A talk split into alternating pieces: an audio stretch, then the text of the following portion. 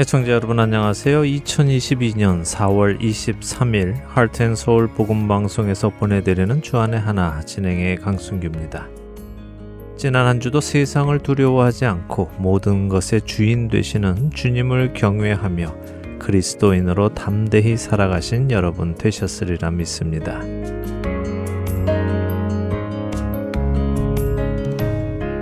얼마 전에 짧은 동영상 하나를 보았습니다. 2010년 미국 콜로라도주 웰드 카운티의 sheriff로 근무하던 샘 브라운리는 도난 차량 신고를 받고 용의자를 쫓아 검거하는 중에 생명을 잃게 됩니다. 이제 막 10대에 들어선 사랑하는 두 아들과 사랑하는 아내를 남겨놓고 샘 브라운리 sheriff는 그렇게 떠나갔습니다. 아버지에게 마지막 인사도 할 기회도 없이 아버지를 떠나 보낸 어린 아들들은 많이 슬퍼했습니다. 그중 큰아들 터너는 아버지가 생각날 때마다 아버지의 유품을 꺼내어 보고 아버지와 함께 찍은 사진들을 보며 그리움을 달랬지요. 5년이라는 시간이 흘러 샘의 두 아들들도 10대 후반으로 접어들었습니다. 그러던 즈음 아버지가 근무했던 웰드 카운티 sheriff office에서 새로운 차량들을 구입하기 위해 기존에 쓰던 공무 차량들을 경매하기로 했다는 소식을 듣습니다. 그리고 경매에 나오는 차량 중에는 5년 전 식구들을 놓고 먼저 간 아버지 샘 브라운리가 타던 차도 포함되어 있다는 소식을 듣게 되었지요. 첫 찬양 들으신 후에 말씀 이어가겠습니다.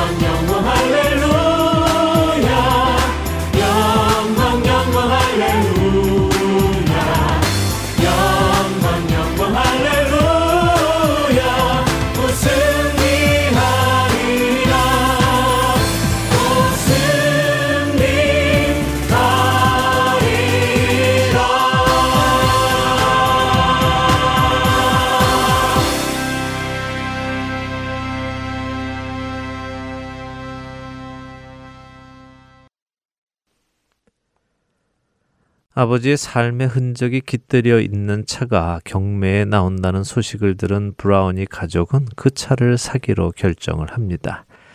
당시 그 차의 시세는 약 12,000달러 정도 되었는데요. 셰리프국에서는 입찰자도 별로 없을 것이고 차도 오래되어서 시세의 반 정도면 충분히 입찰을 받을 것이라고 말해 주었습니다. 형편이 풍족하지 않은 브라우니 가족은 주변 사람들과 이 사실을 나누고 그들의 도움을 받아 돈을 모았습니다. 그들이 모은 돈의 액수는 5천 달러였는데요. 뭐 어차피 경매인이 입찰자가 없으면 누구든지 가장 높은 액수를 부른 사람이 입찰을 받게 되니 5천 달러면 충분할 것이라고 생각하며 가족들은 기대에 차서 경매 장소로 향했습니다. 그런데 경매 장소에는 예상외로 많은 입찰자들이 와 있었습니다. 몇 명 안 될 것이라는 쉐리프국의 말과 달리 수십 명의 입찰자들이 차를 사기 위해 모여 있었지요. 드디어 터너의 아버지가 타던 차가 경매에 나왔습니다. 아버지가 타고 다니시던 바로 그 차였습니다. 경매의 시작은 2,500달러에서 시작이 되었습니다. 터너는 아버지의 차를 사기 위해 가장 먼저 손을 들었습니다. 이제 아무도 손을 들지 않으면 터너는 아버지의 흔적이 묻어 있는 그 차를 2,500달러에 살 수 있는 것이었습니다. 하지만 안타깝게도 다른 사람이 더 높은 가격을 불렀고 터너 역시 그 가격보다 더 높이 부르기 시작했습니다. 순식간에 차의 가격은 5,000달러까지 올라갔습니다. 터너는 5,000달러에 그 차를 사겠다고 손을 들었고 다른 누군가는 5,000달러를 넘어 부르기 시작했습니다. 그 차를 사려는 사람들이 경쟁이 과열되며 차의 가격은 만 달러를 넘어 2만 달러 그리고 3만 달러를 넘어갔습니다. 5천 달러밖에 없던 터너와 가족들은 더 이상 손을 들 수 없었기에 고개를 숙이며 좌절했습니다.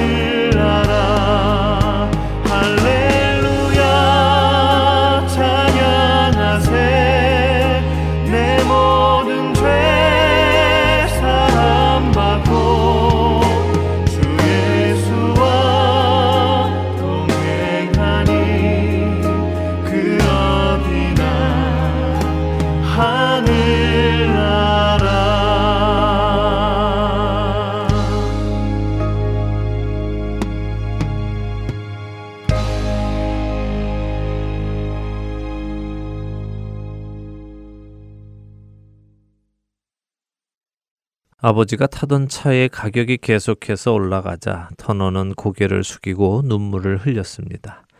옆에 있던 어머니는 터너의 어깨를 감싸 안으며 괜찮다고 위로를 해 주었지요. 그러나 어머니 역시 슬픔을 감출 수는 없었습니다. 그러던 중 터너 아버지가 타던 차의 가격은 4만에서 5만 달러를 넘어 6만 달러에 가까이까지 올라갔습니다. 시세가 12,000달러밖에 되지 않는 차가 시세보다 다섯 배나 넘게 올라간 것입니다. 결국 그 차는 스티브 웰스라는 그 지역 농장 주인에게 6만 달러에 낙찰이 되었습니다.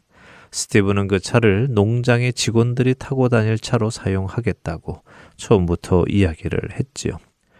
터너와 식구들은 아버지의 차가 높은 가격에 낙찰된 것을 그나마 기쁘게 생각하며 차를 낙찰받은 스티브에게 박수를 쳐 주었습니다. 그러나 흐르는 눈물은 멈추지 않았습니다. 자동차의 키를 받으러 앞으로 나온 농장 주인 스티브 웰스는 차값을 주고는 키를 받았습니다. 그리고는 돌아서서는 태너에게로 걸어갔지요. 눈물을 흘리고 있는 태너와 브라운리 가족들 앞에 선 스티브는 이렇게 말했습니다. 태너, 이 차는 이제 너의 차야 라고요. 그렇게 말하고 스티브는 터너에게 차키를 건네 주었습니다. 깜짝 놀란 터너는 감동의 눈물을 흘리며 스티브와 포옹을 합니다. 사실 스티브 웰스는 경매 며칠 전 터너의 이야기를 지역 주민에게 들었습니다. 그래서 그는 터너 아버지의 차를 자신이 사서 반드시 터너에게 주겠다고 결심하고 경매장에 나온 것입니다. 그는 가난한 터너가 돈이 모자라 그 차를 살 수 없을 것을 미리 알았습니다. 그래서 그는 자신의 돈을 주고 그 차를 사서 터너에게 준 것입니다. 5년 전 세상을 떠난 아버지가 타던 차를 다시 타게 된 터너. 그는 이 차를 자신의 후손들에게도 할아버지의 유품이라며 전해줄 것이라고 말했습니다.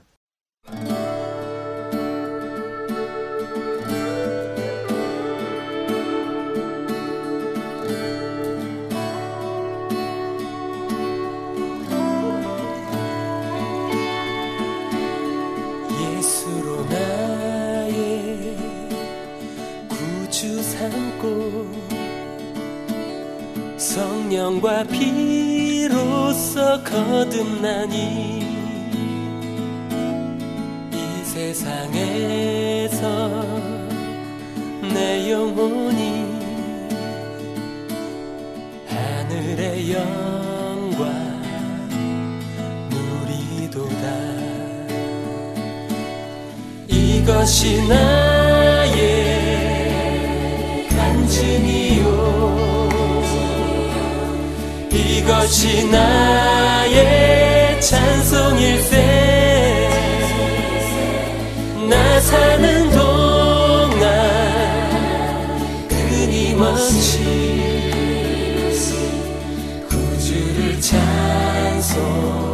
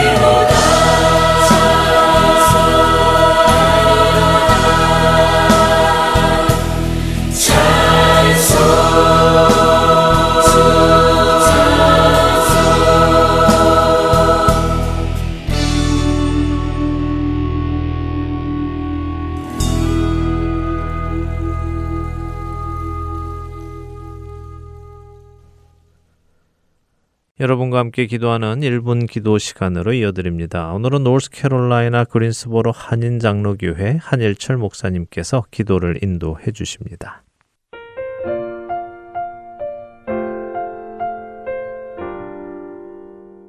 하트앤 서울 복음 방송 1분 기도 시간입니다. 저는 노스캐롤라이나 그린스보로 지역에서 그린스보로 한인 장로교를 섬기고 있는 한일철 목사입니다. 오늘은 소통하는 그리스도인으로 살기 위해 기도하였으면 합니다. 소통이란 막히지 않고 잘 통한다는 뜻으로서 소통하지 않으면 오해가 생기고 큰 문제가 생기게 마련이지요. 오늘날 현대인의 특성이 어디에서나 귀에다 이어폰을 끼고 산다는 것입니다. 이어폰을 끼고 살면 세상과 단절되고 다른 사람들과 소통이 단절됩니다. 왜냐하면 이어폰을 끼면 다른 사람의 말이 들리지 않기 때문입니다. 무엇보다도 이어폰을 낀 사람을 보면 아예 말을 걸려고 하지 않습니다. 그 이유는 나는 다른 사람들과 이야기하고 싶지 않습니다. 라는 모습인 것 같아서 말을 잘 걸지 않습니다. 소통은 다른 이웃하고만 필요한 것이 아닙니다. 하나님과도 소통해야 합니다. 그러나 많은 현대 크리스천들을 보면 하나님과 단절되어 소통하지 못하는 경우가 많은 것 같습니다. 성경을 읽고 기도하는 것은 하나님과 소통하는 자세입니다. 그러나 성경을 읽지 않고 기도도 하지 않는다면 소통이 끊긴 것이죠. 소통이 끊기면 오해가 생기는데 바로 하나님에 대한 오해가 그래서 현대인 가운데 많은 것 같습니다. 예수님이 오신 것은 우리와 하나님 사이에 막힌 담을 헐고 또한 이웃과 막힌 담을 허시기 위해 오신 것입니다. 한마디로 소통의 길이 열렸다는 것이죠. 그러나 마귀는 또다시 오늘날 현대인들로 하여금 집에만 있게 만들고 나가더라도 이어폰을 끼고 세상과 이웃과 단절시켜 놓고 있습니다. 또한 하나님과 소통하지 못하도록 만들고 있습니다. 오늘 우리는 소통이 필요합니다. 막히지 않고 잘 통해야 합니다. 하나님과 통해야 하고 이웃과 통해야 합니다. 그렇기 위해 기도합시다. 그리고 기도한 대로 살아야 하겠습니다. 이 시간 다 같이 소통하는 그리스도인으로 살게 해달라고 기도하시겠습니다.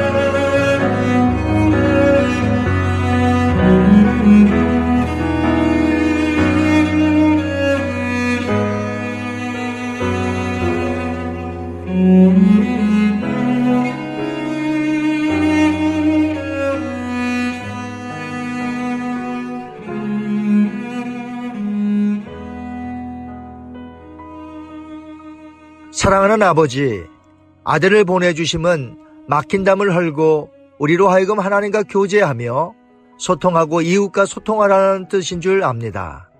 구원받은 자로서 이제 소통하며 살아가야 하겠는데 현실은 자꾸만 나 홀로 살도록 이 세상은 우리를 부추기고 있습니다. 하나님 아버지, 우리로 하여금 원활한 소통을 하는 그리스도인으로 살게 하시옵소서. 소통이 없을 때 자꾸만 오해가 생길 수밖에 없는데 우리가 먼저 손을 내밀게 하시고 우리로 먼저 다가가게 하시고 우리로 먼저 함께하는 그리스도인이 되게 하시옵소서. 기도한 대로 이제 우리 모두가 소통하는 그리스도인으로 살게 하옵소서. 감사드리며 예수님의 이름으로 기도하옵나이다. 아멘.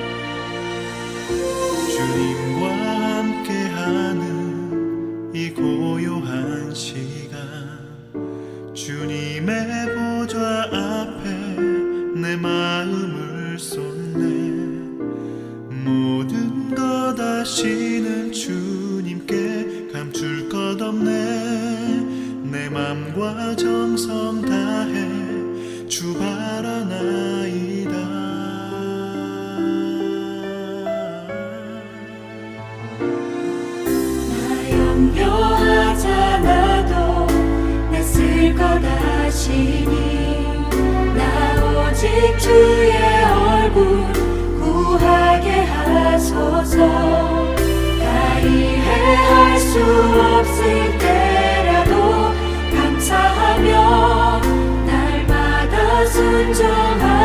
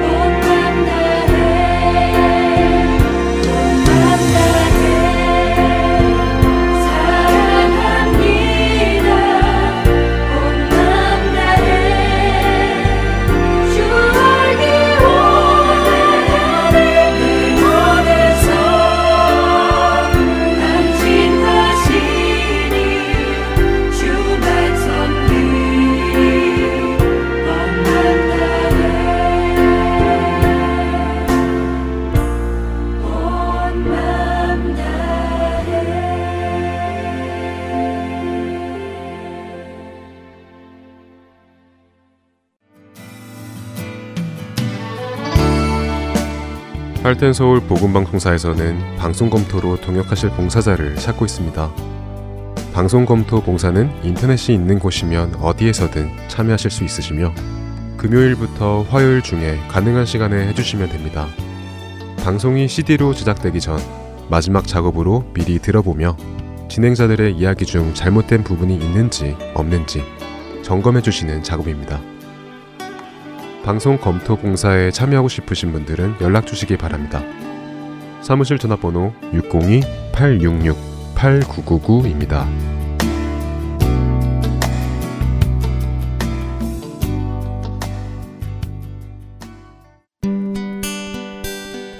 기쁜 소식 사랑으로 땅끝까지 전하는 아랜소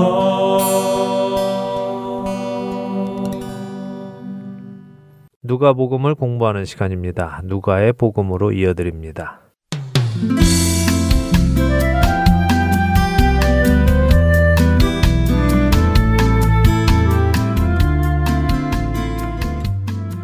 청자 여러분 안녕하세요. 누가복음을 공부하는 시간입니다. 누가복음 진행의 함혜진입니다. 네, 여러분 안녕하세요. 강승규입니다. 지난 시간에는 누가복음 13장 18절에서 21절에 기록된 하나님 나라의 비유, 겨자씨 비유와 누룩의 비유를 살펴보았어요. 네. 특별히 대부분 이 겨자씨와 누룩의 비유를 부흥으로 긍정적으로 해석을 하는데 국장님은 부정적인 해석을 말씀해 주셨어요. 네, 뭐 물론 제가 교회의 부흥을 부정하는 것이 아니라고 말씀드렸죠. 네. 예, 대신 교회가 또 하나님의 나라가 건강하게 부흥해야 한다는 사실을 말씀드렸습니다.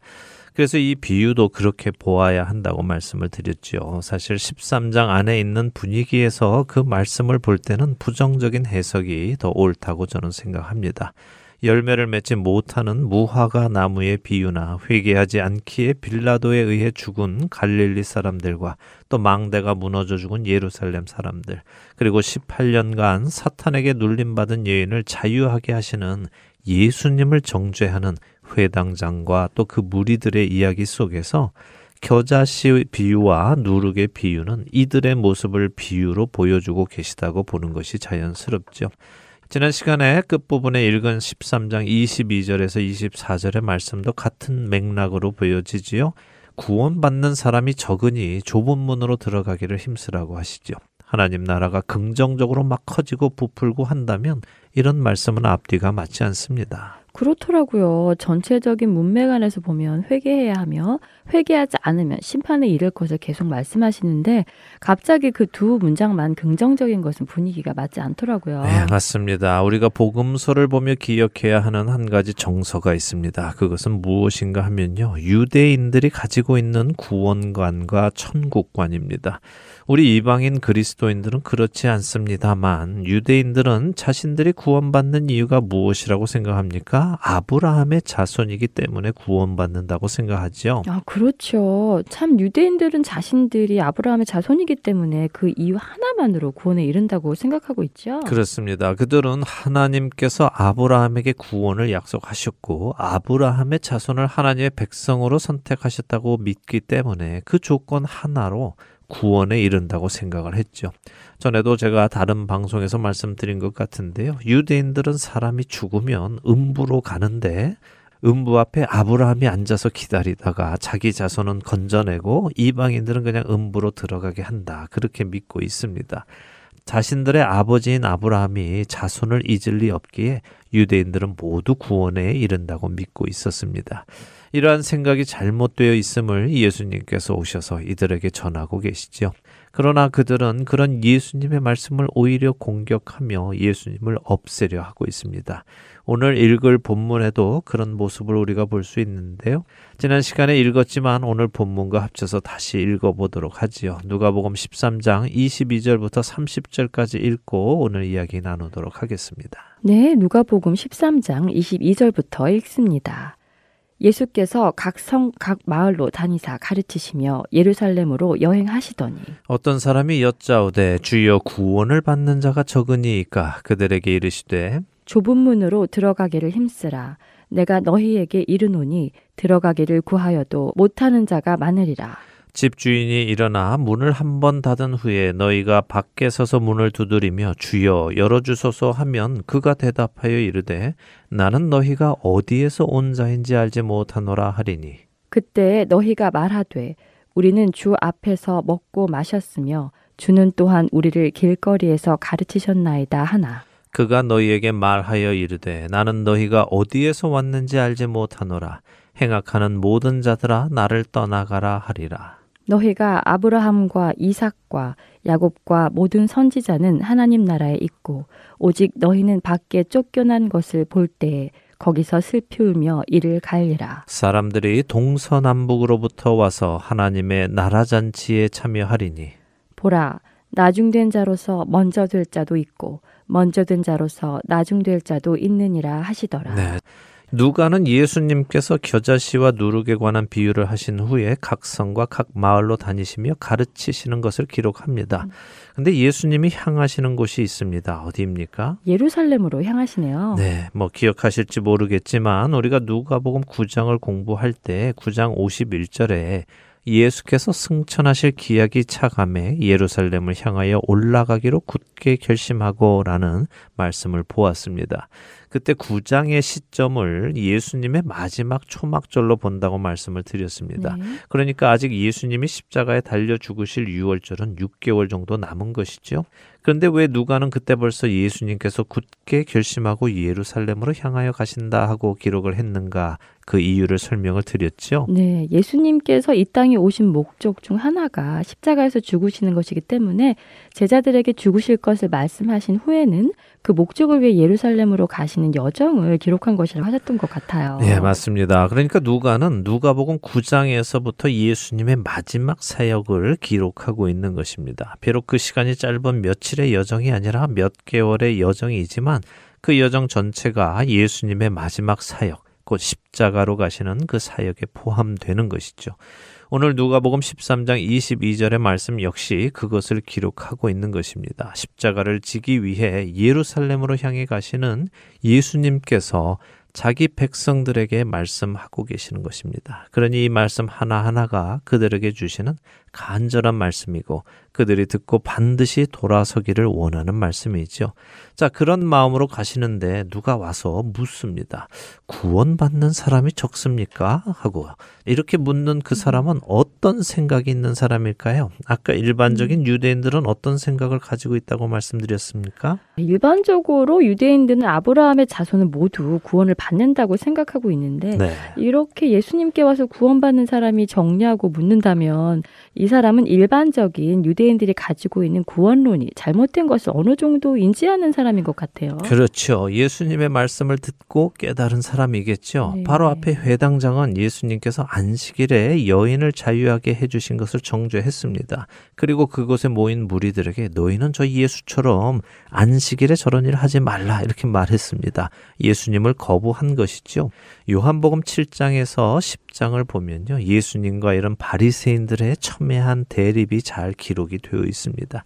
여러분이 직접 요한복음도 한번 보시기를 바랍니다. 이렇게 예수님을 거부하는 사람들이 있으니 예수님을 메시아로 믿는 사람들이 볼 때에 그동안 가지고 있었던 구원관, 곧 아브라함의 자손은 모두 구원을 받는다는 그 생각이 꼭 그렇지는 않겠구나 하는 의문이 들기 시작했겠죠. 네. 그러니 예수님께 묻는 것입니다. 자신의 그런 생각이 옳은 것인지 확인받고 싶은 것이죠. 그러니 예수님께서도 답을 해 주십니다. 좁은 문으로 들어가기를 힘쓰라. 들어가기를 구하여도 못하는 자가 많다. 이렇게 말씀해 주시죠. 충격적인 말씀입니다. 네. 같은 말씀을 기록한 마태복음 7장은 좁은 문으로 들어가라. 생명으로 인도하는 문은 좁고 길이 협착하다. 이렇게 말씀하시는데요. 마태복음의 말씀을 들어보면 아 좁은 문으로 가야겠구나 음. 이런 생각이 듭니다만 누가복음의 말씀을 들으면 야 이거 엄청 노력을 해야 되겠다 하는 생각이 듭니다. 그렇네요. 들어가기를 구하여도 못하는 자가 많다고 하시니 훨씬 마음이 무거워지고 마음을 다잡게 됩니다. 네, 그렇습니다. 그리고 예수님의 바로 이 말씀에서 아브라함의 자손은 모두 구원을 받는다는 생각이 잘못된 것임을 우리는 분명히 알 수 있죠.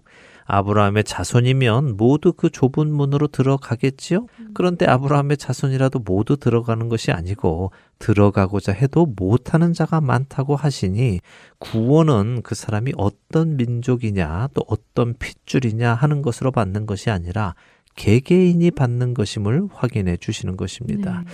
우리 한국 그리스도인들 중에 특이하게 모태 신앙이라는 음. 말이 있습니다. 네. 어머니 뱃속에서부터 교회를 다녔다며 마치 자신들이 모태에서부터 신앙이 있었던 것처럼 표현을 하기도 하는데요. 과연 그런 생각이 좋은 것일까요? 모태 신앙이기에 구원을 받는 것입니까? 만일 그렇게 생각한다면 여기 있는 이 잘못된 구원관을 가지고 있는 유대인들과 무슨 차이가 있겠습니까? 물론 신앙의 집안에서 태어난다는 것은 아주 큰 축복입니다. 은혜지요. 하나님을 어려서부터 배울 수 있고 만날 수 있는 환경이 있으니 축복이고 은혜입니다. 그러나 그 집안에서 태어났다고 해서 구원을 받는 것은 절대 아닙니다. 착각하시면 안 됩니다. 네, 구원은 각자의 신앙으로 주어지는 것이지 집안이나 민족 어떤 교회 소속이기 때문에 주어지는 것이 아니라는 아주 기본적이고 기초적인 진리를 확인시켜 주시는 말씀이네요. 네, 그렇습니다. 그런데 그런 잘못된 구원관을 가지고 있는 사람들이 분명히 있을 것입니다. 유대인들 중에도 있을 것이고 신약 시대의 신앙인들 중에도 있을 것입니다. 참된 믿음으로 생긴 신앙이 아니라 그냥 문화 속에서 그렇다고 생각하고 있는 사람들이 있을 것입니다. 그들에게 어떤 일이 일어날까요? 예수님의 말씀을 귀담아 들어보세요. 집주인이 일어나 문을 한 번 닫은 후에는 문 밖에 서서 두드리며 열어주세요 해도 안 된다고 하시죠. 문 밖에 서서 문을 두드리는 자들이 집주인을 무엇라고 부릅니까? 주여라고 부르며 열어달라고 하네요. 네, 그렇죠. 집주인은 누구를 비유하실까요? 하나님을 비유하시겠죠. 그렇다면 이렇게 하나님을 주여라고 부르는 사람들에게 하나님은 뭐라고 답을 하십니까? 나는 너희가 어디에서 온 자인지 알지 못하노라 라고 대답하시네요. 네, 그러자 그때 그들이 다시 항변을 합니다. 아니 무슨 말씀이세요? 우리가 어디서 온 자인지 모르신다니요. 우리는 주 앞에서 먹고 마셨으며 주님이 우리를 길거리 곧 공개적으로 가르치시지 않으셨습니까? 그런데 우리가 어디서 온지를 모르신다니요.라고 당황해서 물을 것이다 라고 네. 하시죠. 그때 집 주인이신 하나님은 뭐라고 답하실까요? 나는 너희가 어디서 왔는지 알지 못한다 하고 다시 말씀하시며 그들이 행악하는 자라고 하시며 나를 떠나라고 하십니다. 그리고는 아브라함과 이삭과 야곱과 모든 선지자는 하나님 나라에 있고 너희는 밖에 쫓겨나서 슬피 울며 이를 갈 것이라고 하시고 대신에 사람들이 동서남북으로부터 와서 하나님 나라의 잔치에 참여한다고 하십니다. 자, 무슨 말씀입니까? 아브라함의 자손이라고 해서 무조건 하나님 나라에 들어오는 것이 아님을 다시 한번 강조하시는 것이죠. 네. 대신 아브라함의 자손이 아닌 동서남북에서 오는 사람들이 하나님의 나라 잔치에 참여할 것이라고 하십니다. 그러니 예수님이 말씀하시는 구원은 누구에게 주어지는 것입니까? 정리를 한번 해보세요. 네, 아브라함의 자손이라고 무조건 주어지는 것이 아니고 하나님을 주님이라고 부른다고 해서 주어지는 것도 아니고 주 앞에서 먹고 마셨다고 주어지는 것도 아니고 말씀을 배웠다고 주어지는 것도 아니라 행악하지 않는 사람에게 주어진다는 말씀으로 정리할 수 있을 것 같은데요. 네, 그렇죠. 집중하고 잘 들으셔야 합니다. 우리 시대는 복음이 희석됐습니다. 많은 사람들이 복음을 잘못 이해하기도 하고 또 잘못 전하기도 합니다. 예수님의 말씀을 분명하게 보시기 바랍니다. 예수님의 말씀은 먼저는 잘못된 구원관을 가지고 있는 유대인들을 향한 말씀입니다. 아브라함의 자손이라고 구원받는 것 아닙니다. 하나님을 주님이라고 부른다고 구원받는 것 아닙니다. 말씀을 안다고 종교 행위를 했다고 구원받는 것 아닙니다. 그렇게 종교라는 틀 안에 있다고 해서 구원은 주어지는 것이 아니라 선을 행해야 합니다. 악을 행해서는 안 됩니다. 그러면 선을 행하는 것은 무엇입니까? 이것을 행위로 구원받는다고 오해하시면 안 됩니다. 음. 선행을 하자라고 생각하시면 안 네. 됩니다. 더 근본적인 일이 있습니다. 요한복음 6장에 사람들이 예수님께 우리가 하나님의 일을 하려면 어떤 일을 해야 합니까? 무슨 일을 해야 하나님의 일을 하는 것인가요? 하고 묻는 장면이 네. 있습니다. 그때 예수님께서 그들에게 요한복음 6장 29절에서 이렇게 대답하십니다. 하나님께서 보내신 일을 믿는 것이 하나님의 일이니라 음. 라고요. 선행의 첫째 되는 조건이 있습니다. 그것은 먼저 하나님께서 보내신 일을 믿는 것입니다. 하나님이 보내신 예수님을 믿음으로 모든 선한 일의 근본이 시작이 되는 것입니다.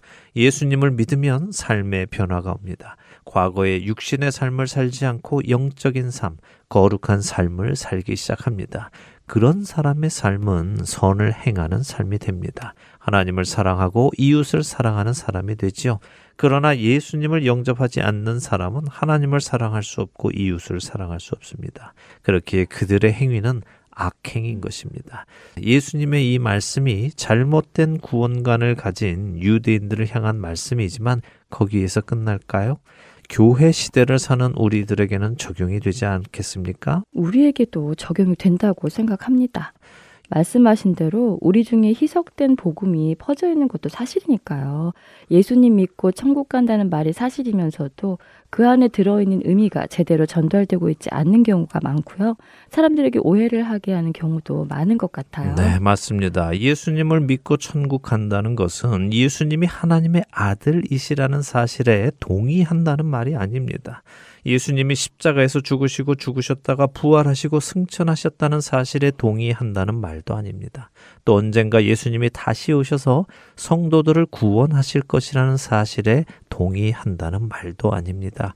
이 사실들이 믿어지기에 나는 이제 이 멸망할 세상에서 나와서 육신을 따르지 않고 성령을 따라 살아간다고 말할 수 있어야 하는 것입니다. 네. 그렇지 않다면 여기 문 앞에서 문을 두드리며 열어달라고 애원하는 사람들과 똑같은 운명, 다시 말해 쫓겨나서 슬퍼하며 이를 가는 운명을 맞을 것입니다. 믿음이란 반드시 우리의 가치관의 변화를 주고 가치관의 변화는 우리로 다른 행동을 하게 합니다. 옛사람으로 살아가지 않고 새로운 피조물로 살아가게 합니다. 그 변화가 없다면 그 믿음은 죽은 믿음입니다. 구원에 이르는 믿음이 아닙니다. 부디 주변의 사람들의 말을 듣고 안심하지 마시고 여러분의 생각에 괜찮을 것 같아서 안심하지 마시고 예수님의 말씀, 성경의 말씀을 통해 자신의 믿음을 점검하시기 바랍니다. 네. 요한일서 3장 7절에서 10절을 한번 읽어 주시겠습니까? 네, 요한 1서요. 네, 읽어 보겠습니다. 요한 1서 3장 7절에서 10절입니다. 자녀들아, 아무도 너희를 미혹하지 못하게 하라. 의를 행하는 자는 그의 의로우심과 같이 의롭고, 죄를 짓는 자는 마귀에게 속하나니, 마귀는 처음부터 범죄함이라. 하나님의 아들이 나타나신 것은 마귀의 일을 멸하려 하심이라. 하나님께로부터 난 자마다 죄를 짓지 아니하나니 이는 하나님의 씨가 그의 속에 거함이요 그도 범죄하지 못하는 것은 하나님께로부터 났음이라. 이러므로 하나님의 자녀들과 마귀의 자녀들이 드러나나니 무릇 의를 행하지 아니하는 자나 또는 그 형제를 사랑하지 아니하는 자는 하나님께 속하지 아니하니라. 네. 그렇네요. 성경은 분명히 의를 행하는 것이 믿음의 증거이고 그 의가 하나님을 사랑하고 형제를 사랑하는 것이라고 말씀하고 계시네요. 네, 그렇습니다. 요한일서 3장 7절이 분명히 말씀하십니다. 네. 자녀들아 아무도 너희를 미혹하지 못하게 하라라고요.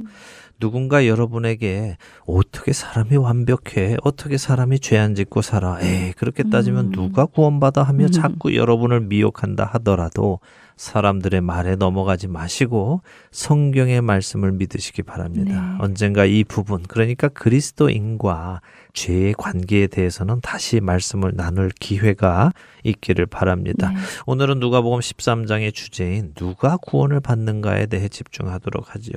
저는 어느 누구도 협박하는 것이 아닙니다. 음. 구원의 확신을 흔들려고 하는 것도 아닙니다. 네. 오히려 구원의 확신을 성경적으로 올바로 가지시도록 도우려는 것이고 잘못된 구원관을 가지신 분들이 깨어나시도록 하려는 것입니다.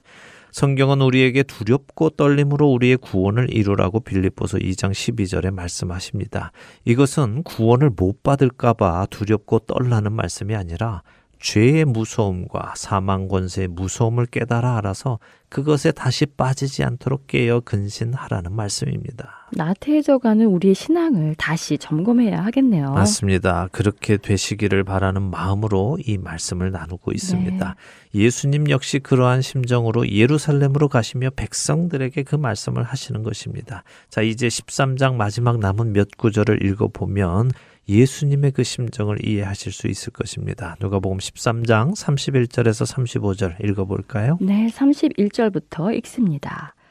곧 그때에 어떤 바리새인들이 나와서 이르되 나가서 여기를 떠나소서 헤롯이 당신을 죽이고자 하나이다. 이르시되 너희는 가서 저 여우에게 이르되 오늘과 내일은 내가 귀신을 쫓아내며 병을 고치다가 제 3일에는 완전하여 지리라 하라. 그러나 오늘과 내일과 모레는 내가 갈 길을 가야 하리니 선지자가 예루살렘 밖에서는 죽는 법이 없느니라. 예루살렘아 예루살렘아 선지자들을 죽이고 내게 파송된 자들을 돌로 치는 자여 암탉이 제 새끼를 날개 아래에 모음같이 내가 너희의 자녀를 모으려 한 일이 몇 번이냐 그러나 너희가 원하지 아니하였도다. 보라, 너희 집이 황폐하여 버림바 되리라. 내가 너희에게 이르노니 너희가 주의 이름으로 오시는 일을 찬송하리로다 할 때까지는 나를 보지 못하리라 하시니라. 네. 오늘은 시간이 다 되었으니 31절에서 33절에 관한 설명은요, 다음 시간에 드리도록 하겠습니다. 네. 대신에 34절에서 35절에 예수님의 말씀을 마음으로 한번 보시기 바랍니다. 예수님께서 예루살렘아, 예루살렘아라고 부르십니다. 성경에서 이름을 두 번 부를 때는 간절함과 급박함이 담겨 있는 표현입니다. 이삭을 번지로 드리기 위해 칼을 든 아브라함을 급히 아브라함아 아브라함아 하고 부르시지요. 네. 또 떨기나무 앞에 모세를 부르실 때도 모세야 모세야라고 부르십니다. 교회를 핍박하는 바울이 담메색으로 갈 때 예수님은 사울아 사울아라고 또 부르십니다. 오늘 예루살렘아 예루살렘아 하시며 예수님은 그들을 향한 안타까움과 간절함을 나타내십니다. 그들이 돌이키기를 간절히 원하시며 경고하시죠. 예수님의 이 말씀을 듣고 깨어 근신하기 원하시는 마음을 담아 부르짖으시지만 그들은 예수님을 거부합니다. 그렇기에 그들은 황폐해질 것이고 그들이 회개하여 예수님을 메시아로 인정하는 날까지는 보지 못할 것을 말씀하십니다. 우리에게도 회개의 기회가 있을 때 깨어나서 회개에 이르는 은혜가 있기를 바랍니다. 더 늦기 전에요. 네, 아멘. 그러기를 바랍니다. 그런 은혜가 우리 모두에게 있기를 간절히 소망하며 오늘 시간 마치도록 하겠습니다. 네, 저희는 다음 주에 다시 찾아뵙겠습니다. 안녕히 계세요. 안녕히 계십시오.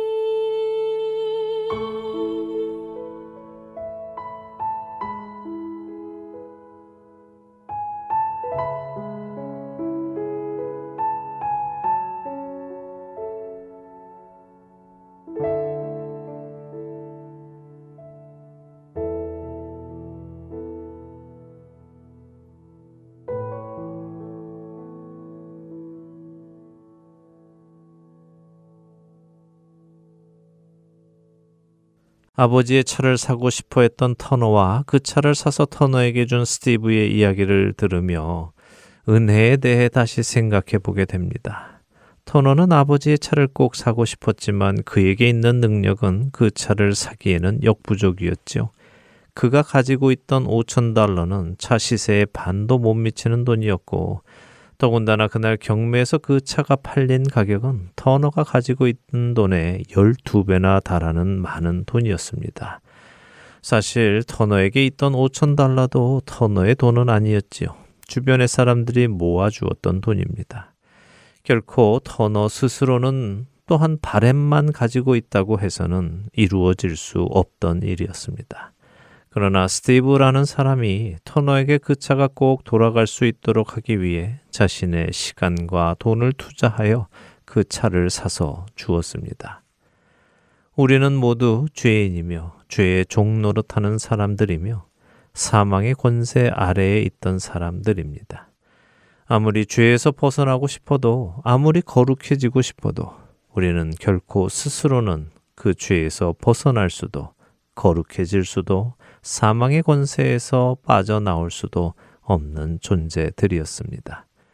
우리의 바램으로는 이루어질 수 없고 우리의 능력으로는 더더욱 이루어질 수 없는 일이었지요. 그렇기에 하나님의 한 위격이신 말씀이셨던 하나님께서 육신을 입고 이 땅에 오셨습니다. 그리고는 하나님의 모든 말씀에 순종하심으로 완전한 의로움을 보여주셨습니다. 완전히 의로우심에도 불구하고 그분은 친히 죄가 되셔서 십자가에 못 박혀 죽으셨습니다. 아무런 죄가 없으신 그분이 죄인의 자리에 가셨습니다. 하나님의 아들이신 그분이 죄인의 아들이 되셨습니다.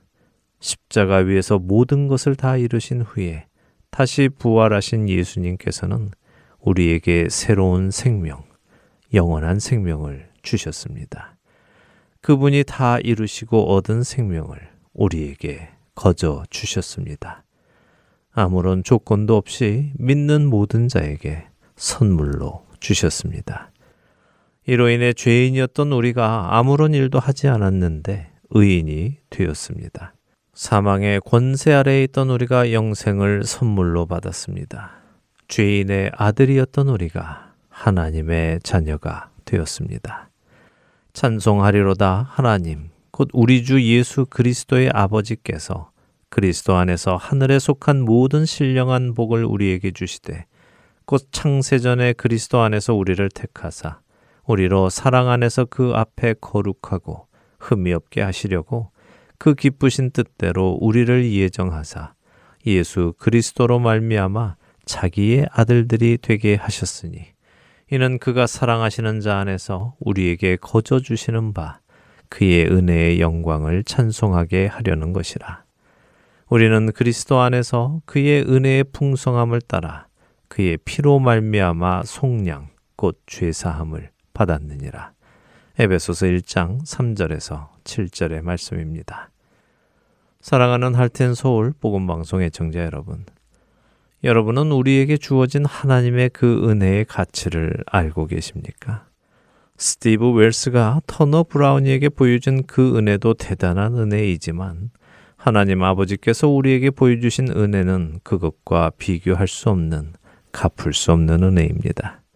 그분은 생명까지 우리에게 내어 주셨기 때문이지요. 이 은혜를 안다면 우리는 방금 읽어드린 에베소서 1장 3절에서 7절의 말씀처럼 하나님의 사랑 안에서 거룩하고 흠이 없게 살아가며 하나님의 기쁘신 뜻대로 살아가며 하나님의 은혜와 영광을 찬송하며 살아갈 것입니다. 그 사랑을 받은 자로, 그 은혜를 받은 자로 하나님의 자녀로 살아가는 우리가 되기를 간절히 소망해 봅니다. 보라 아버지께서 어떠한 사랑을 우리에게 베푸사 하나님의 자녀라 일컬음을 받게 하셨는가?